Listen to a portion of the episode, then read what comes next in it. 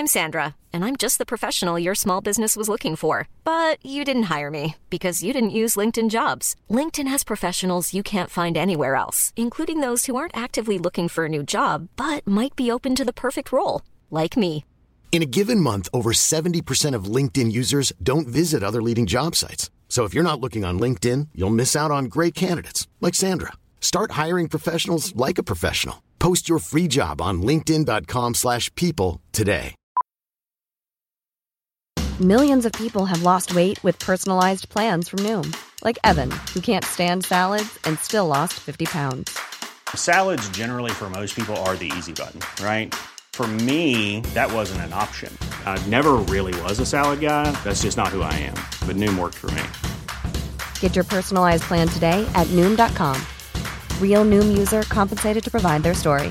In 4 weeks, the typical Noom user can expect to lose 1 to 2 pounds per week. Individual results may vary.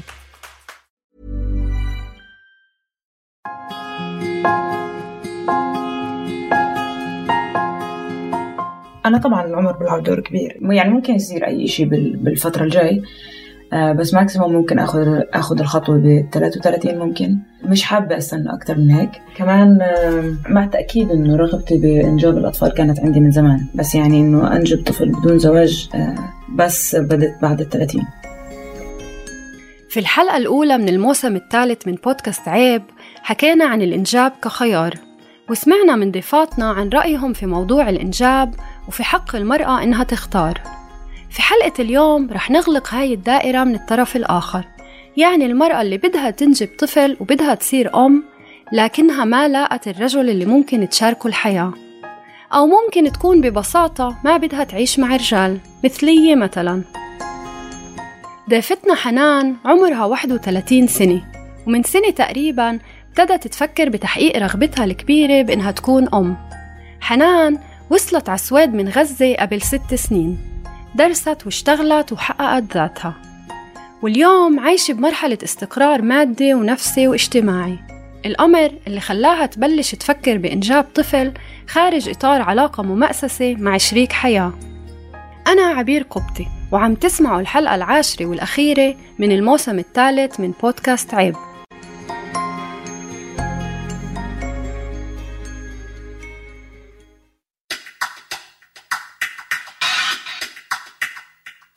ولما بفكر إنه ليش لهالدرجة الموضوع صار محتل يعني جزء من تفكيري، لقيت إنه الموضوع أكتر له علاقة بالاستقرار.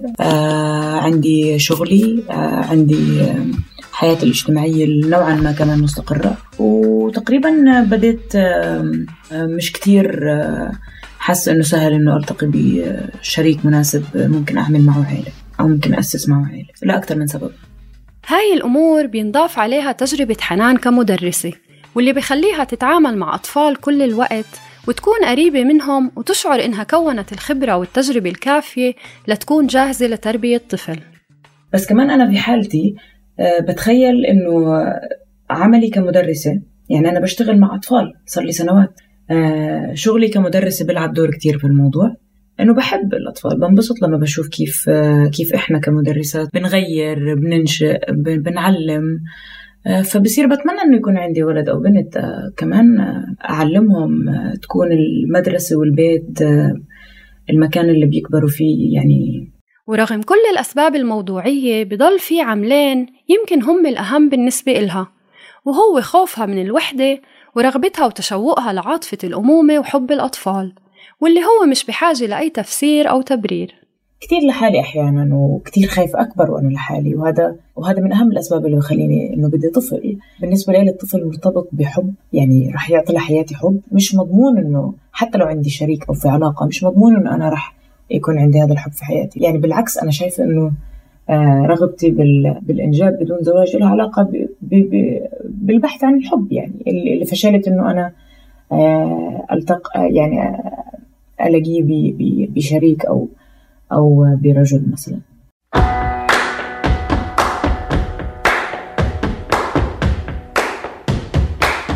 يمكن يكون في كتار في مجتمعاتنا مثل حنان ما لاقوا شريك حياة مناسب، وهذا سبب كافي بحسب المجتمع إنهم ينحرموا من تجربة الأمومة، لأنه في مجتمعنا الرجل هو اللي بيقرر كل شيء.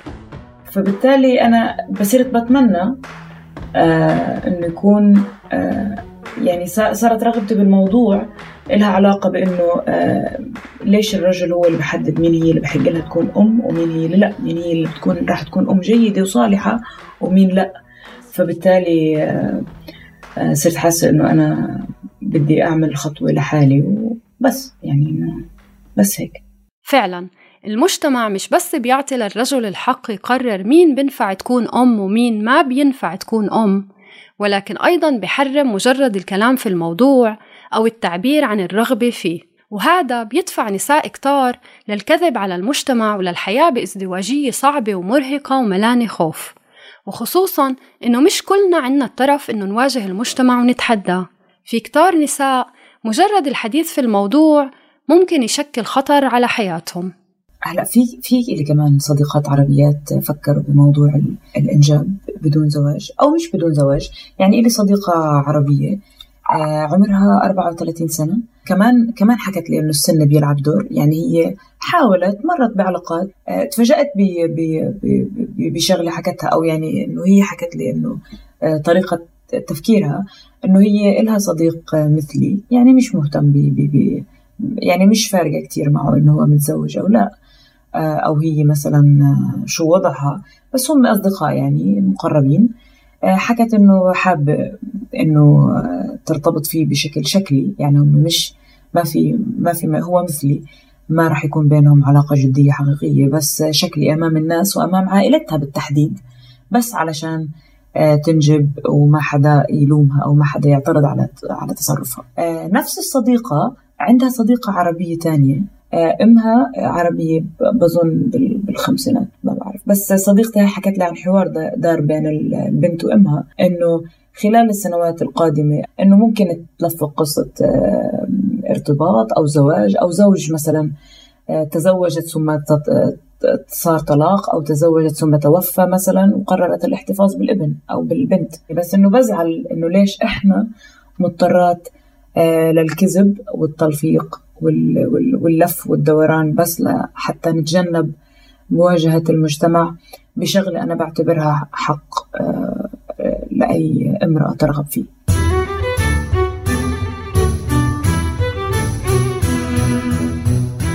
في كمان مسألتين مهمين في هذا السياق. أول وحدة فكرة التبني كبديل، واللي فعلا اقترحوا البعض على حنان، لكن هذا بيثير سؤال مهم جداً. ليش أسهل على المجتمع يقبل إنه امرأة عزباء تتبنى طفل، ولكن أصعب عليه يقبل إنه امرأة عزباء تروح مثلاً لبنك الحيوانات المنوية وتقوم بإجراء تلقيح اصطناعي لإتمام عملية الحمل؟ لا، في بنات بدأت تبعت لي إنه فكري بالتبني، والتبني طبعاً أنا خيار بحترمه جداً وبفهم إنه خيار كتير منطقي، بس أنا عندي رغبة بأنه أمر بأنه أنا اللي أمر بتجربة الحمل والولادة. بظن صورة المرأة العزباء الحامل للأسف الشديد مرتبطة في مرتبطة بمعظم المجتمعات العربية بالفضيحة والعار وانعدام الشرف والقصص هاي كلها. هاي مرتبطة عنا بالأعمال العربية، مسلسلات وأفلام، بالفضيحة والعار وكيف نخبيها أو كيف نقتلها أو كيف، يعني هيك أنا هيك بتخيل. بس مش عارفة أنا بصراحة كامرأة عربية مش عارفة إن أنا رح يجي اليوم اللي رح نعيش فيه بدون ما يكون مقياسنا للحكم على امرأة معينة هو العذرية، أو إنها عذراء أم لا، أو يعني كيف أنجبت. أما المسألة الثانية فهو إنه البعض بيشوف إنه الطفل لازم ينمو بأسرة فيها أب وأم، وإذا هي بتجيبه بدون أب فهي عملياً بتظلمه. خلينا نسمع من حنان شو ردها. من ناحية عاطفية مش شايفة، أنا برجع بحكي أنه أنا في كتير أطفال بشعر بالأسى والحزن على المشاكل اللي بواجهوها وهم عايشين مع أب وأم، فأنا بتخيل المشاكل اللي ممكن يمر فيها الطفل اللي عايش بعلاقة، اللي عايش مع أب وأم العلاقة بينهم غير صحية، ممكن تكون أصعب بكتير من المشاكل ممكن اللي بمر فيها الطفل اللي عايش بس مع أم بدون أب. كمان أنا أمي كبرتني بدون أب، يعني أنا والدي توفى وأنا عمري 1.5 سنة، صحيح واجهت صعوبات، بس يعني ما بحكي إنه حياتي كانت أصعب من أطفال تانيين عندهم أب وأم. يعني أنا مدركة بحجم المسؤولية لما تكون عندك طفل، بس برجع بحكي إنه أنا ببلد المجتمع يعني مش بس الأم لحالها المسؤولة عن تربية الطفل، بس المؤسسات وكمان البيئة المحيطة.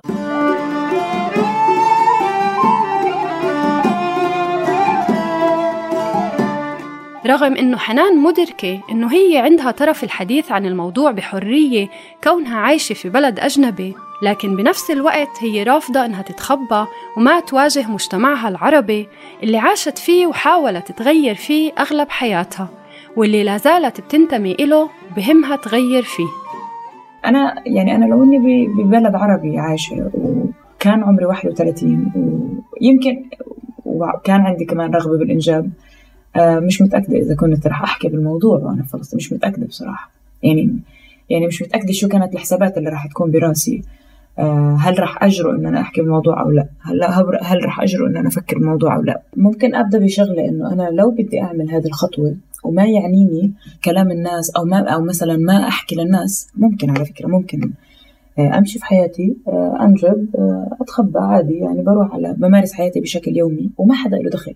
بس أنا ما بدي هيك. أنا كامرأة عربية بهمني إنه إحنا نشارك بعملية التغيير. لا، بدي إنه إحنا نحكي بالموضوع، وبدي إنه الموضوع يصير ينطرح بشكل أوسع، وبالتالي بهمها تحكي مع أهلها. ورغم قلقها من ردة فعلهم، لكن عندها بنفس الوقت إيمان إنها ممكن تقنعهم. لكن في عندي قلق حول ردة فعل أمي وأهلي بشكل عام اللي بيعنوني بصراحة. يعني أنا ما فيني أدي ظهري بشكل كلي لعائلتي، وما بظن إن أنا رح أعمل خطوة بدون ما أوصل لمرحلة الإقناع، وبظن إنه ممكن أوصلها. يعني مش كتير شايفة إن الموضوع مستحيل. ودائما بعتقد يعني لما البنات العربيات بشكل عام يحكوا عن موضوع التبوهات والقيود في أي موضوع، مش بس في موضوع الإنجاب، دائما بحكي إنه أحيانا ممكن أهلي يصدمونا. يعني أنا لحتى الآن مش عارفة ليش أنا بانية توقع وبتصرف على أساسه بدون ما حتى أطرح الموضوع على والدتي أو أهلي. لا يعني أنا بس إنه الموضوع بده شوية جرأة وشجاعة. وتخيل أمي حبها واحترامها لإلي كشخص ممكن يخليها تتفهم كتير الموضوع زي ما تفهمت شغلات تانية. وحتى لو ما نجحت، بالنسبة لحنان يمكن يكون مشوار التغيير طويل، لكن علينا واجب نضل نحكي. يعني إنه يكون عندك الجرأة إنك تعبري عن رغبة معينة عندك، يعني تمام. هذا كمان مشوار. بالرغم إحنا لسنا في بداية، يعني هاي موضوع إنك تبدي تحكي عن الموضوع هذا أول خطوة له. يعني هاي خطوة ممكن، يعني إحنا ممكن نضلنا نحكي في الموضوع 20 سنة لحد ما نبدأ نشوف تغيير. يعني ما رح يصير تغيير بكرة، تمام؟ ما رح تبدأ النساء تصير من السنة الجاية عادي اللي بدها تنجب لا، ما رح يصير هيك. يعني أنا مثلا طرحت الموضوع على السوشيال ميديا، حسيت إنه عمل صدمة عند الناس، لا، مهم إنه أنا ضلني أحكي فيه لحد ما الصدمة تروح. كتار من الناس يمكن يحكوا إنه هذا الشيء مستحيل يصير في مجتمعاتنا، لكنه في الحقيقة عم بيصير. في كتير نساء بيضطروا لتلفيق قصص، مثلا بيتفقوا مع رجال أصدقائهم إنه يتزوجوهم بصورة شكلية فقط أمام الناس، ويكون هدف الارتباط هو إنها تقدر تنجب. وفي نساء بيسافروا على دول أجنبية وبيعيشوا لوحدهم ليقدروا يقوموا بهاي الخطوة. إذا ما منحكي عن الموضوع فهذا ما بيعني إنه مش موجود. إحنا بس مندفع النساء ليعيشوا نوعين حياة بالتوازي، واحدة خاصة وواحدة أمام المجتمع. بشكل عام في أي حديث عن قضايا النساء ومش بس موضوع الإنجاب، نسمع عادة ادعاء إنه مش وقته، لأنه المجتمع مشغول بالنضال ضد احتلال إذا كان في فلسطين، أو إذا في بلاد تانية ضد أي ظلم أو استبداد إلخ. هذا الادعاء نسمعه بس لما يبدأ الحديث عن قضايا النساء، كأنه الاستبداد اللي بيعاني منه كل المجتمع رح يقوى إذا النساء بتحرروا أو مجتمعاتنا بتصير عادلة أكثر. المجتمع هو اللي رح يقوى إذا بطل يخاف يحكي في كل المواضيع، وإذا بطل يقبل بمسلمات بدون ما يناقشها. كل موضوع انطرح في الموسم الثالث من عيب كان هدفه يخلينا نفكر، ومع نهاية هذا الموسم نتأمل إننا نكون نجحنا في تحقيق هذا الهدف. كنا معكم في التقديم عبير قبطي، وفي الإعداد عبير أيوب، وفي الهندسة الصوتية أنضوني حنا. وقدمنا لكم بودكاست عيب من إنتاج صوت. تابعونا على فيسبوك وإنستغرام وتويتر، وفيكوا تسمعونا على آيتيونز أو على أي بودكاست بلاير بتختاروه. العيب هو سجن موجود بس في راسنا.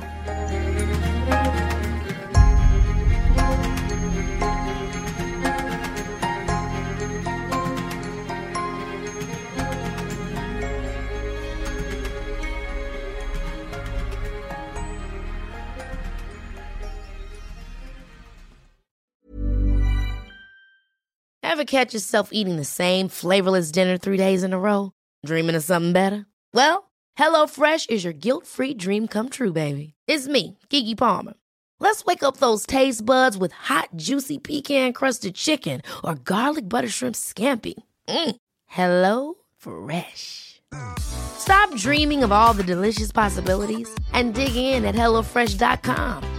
Let's get this dinner party started. Want to get a chiseled look in the jawline? Sculpt and shape your jawline with added volume from Juvederm Volux XC.